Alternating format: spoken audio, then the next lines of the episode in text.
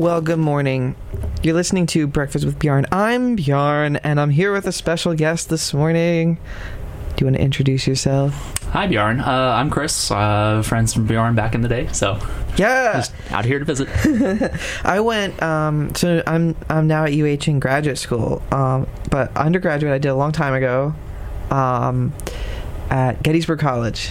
Yeah. So um, since then I've been at Johns Hopkins, and now I'm here.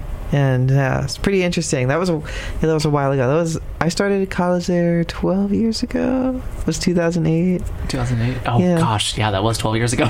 Yeah. wow. Anyway, I'm older than I thought. Yeah. So, um, yeah, Chris, Chris, Chris and I actually roomed together there. Yeah. oh yeah, that's right, we did. Yeah, yeah. yeah, the housing there was actually a lot. It was pretty nice. Um, I mean, I enjoyed it. yeah, yeah. Especially the upper class Mhm. rooms. They're- Yeah. It's nicer than any other college housing I've had since. Yeah. There was like a, to describe it, I guess, the buildings were small, hmm um, probably 50 students or, n- n- at most. Yeah, usually about yeah, and everyone had a single room, hmm um, and there was like a kitchen and a living room, um, and it was around a lake, actually. Oh yeah, Quarry Lake. Yeah. Yeah, Yeah, those are pretty nice, and they had good views, which was good. So yeah, it was pretty quiet and spread out. I yeah, it was a very, it was some very nice college housing. Yeah.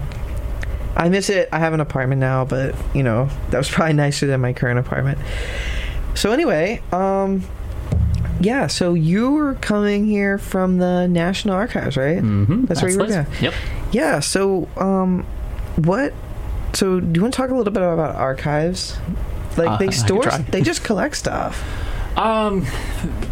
But yeah, more we- than that, I mean, I mean, yeah, more than the, that. but- the, the, oh, the scope of the work is more than that, but like it's like the intakes tons of stuff, right? Oh yeah, no, we um so the National Archives we have at least at the facility that my fiance and I work at, we have about a million cubic feet of records. So just imagine a banker's box.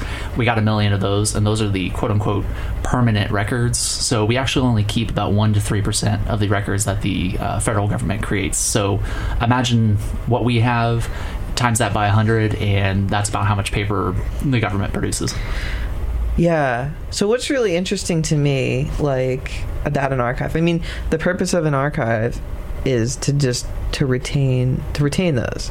Yeah, it's to retain all that information Yeah. um, with the intent that these are all historically valuable records. At some point, somebody will need to access these and things like that. Right. Mhm. So one thing that's pretty I mean it's pretty hard for me because I don't do that work, but like we have an archive for this radio station actually. And um it's at the you know, most college archives are at the library, ours is too. Mm-hmm. Um and it's always really hard to figure out what to keep.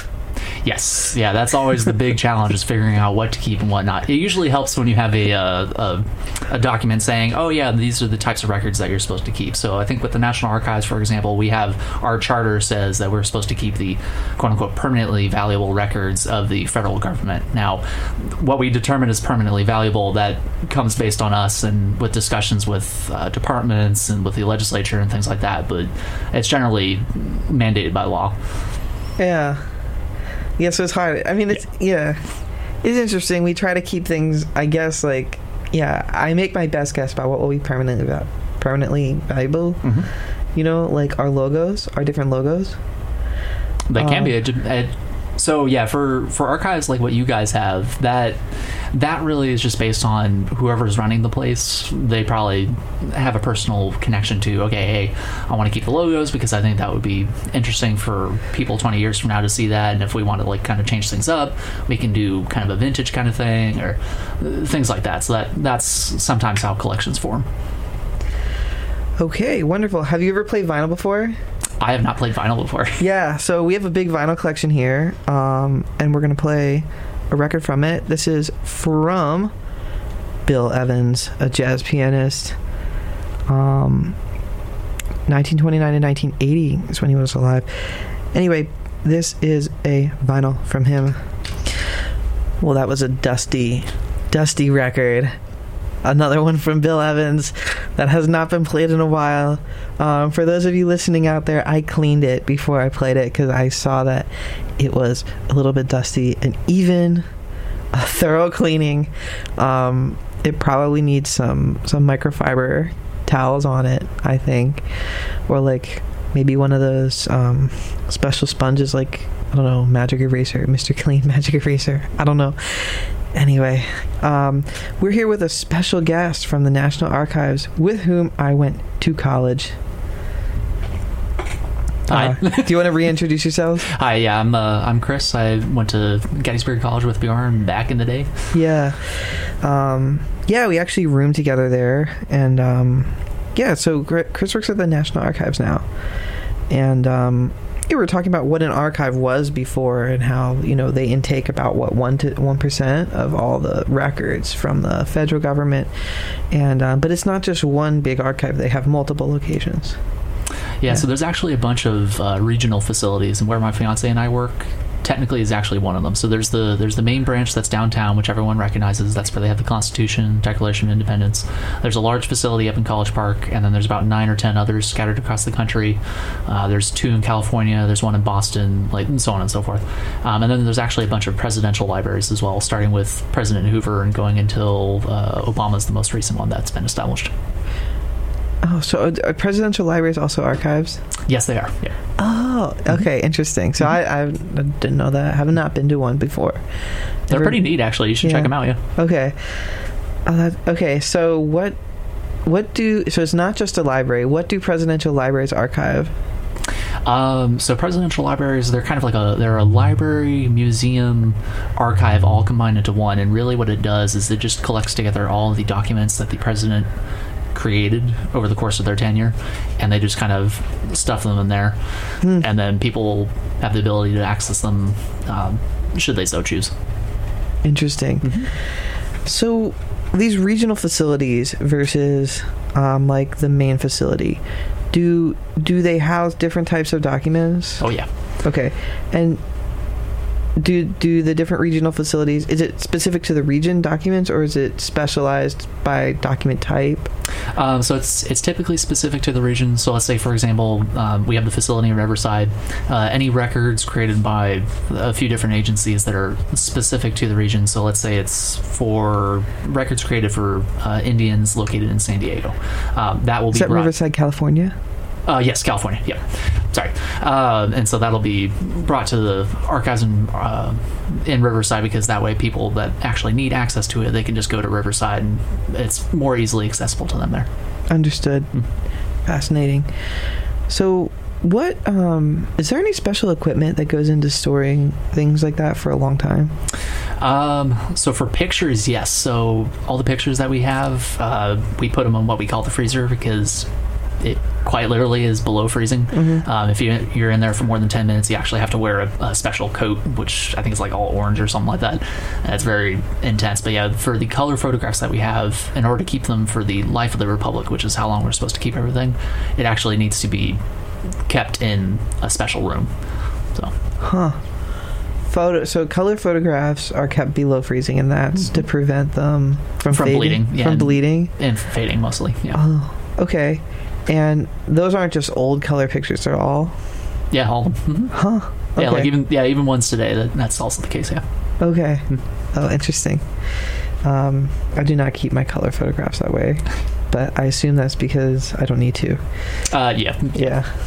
I mean, because we're we're trying to keep them for like hundreds of years, or at least that's the intent. Right, right. Wow. Okay. Um I think we're going to play go back and play another uh one last Bill Evans song we have for you here. Um this this vinyl is less dusty. Should sound better. Well, welcome back. This is Breakfast with Bjorn. I'm Bjorn and we're here with a special guest, Chris. Hey, Bjorn. Hey. Well, Chris and I went to undergraduate together about 11 years ago, and uh, he's visiting Oahu um, from the National Archives. So, welcome. Thank you. Yeah. Um, so we were talking about um, we were talking about the purpose of an archive, um, who has them and where they are, and um, I think for our final for our final segment, um, we could talk about like why have one, why because it costs money Oh yeah. and um, it costs money, and the departments can do um, you know, you could decentralize it, but but why is it important to to to have it and centralize it? So actually, the fun fact about this is um, in the Declaration of Independence, one of the issues we had with King George III was that all of the records that we created here in the colonies, we actually would send out to the uh, to Great Britain. So, for example, an archive was originally developed usually for land ownership. So all the deeds, all the land ownership records demonstrating that you own this land and specifically where the land was, how much it was, so, so on and so forth, that was kept in an archive. But the problem that we were having is that this all this information was getting sent out to Great Britain.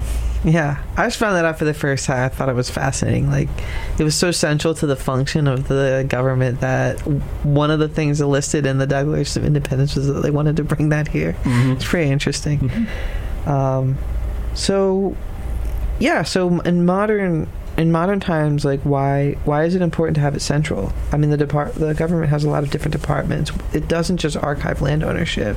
Agreed. Um, why do it in one place? So it just helps to have, and so actually the thing is, is we don't necessarily have it all in one place. It's, the majority of the stuff is in one place, it's either in DC or in College Park, which is just outside of DC. Um, but it, it helps to have everything all in one central location so people can more easily get to it. Um, and instead of going to 12 different locations to access the same type of stuff, it's helpful to just have it all in one place. Very interesting. Yeah, DC's a great place to have it. So many places, so many, so much stuff is there. Oh, yeah. Yeah, people who will do research with it. Yeah, Yeah, we have a lot of professional researchers, actually. yeah. Yeah. I can see that because you know then they have access to to documents across the government. Mhm. Yeah. Um, very interesting. Okay. Well, thank you. Um, thanks. For, thank you. And um, if anyone wants to call in, Mr. Modular is on at 9 a.m. His show is My Little Corner of the World. And um, yeah, if anyone wants to call in with questions about the National Archives, 808 956 7261 is the number. Um, and we'll play a couple more songs for you before I leave at 9. Okay, enjoy. This is from Mark Murphy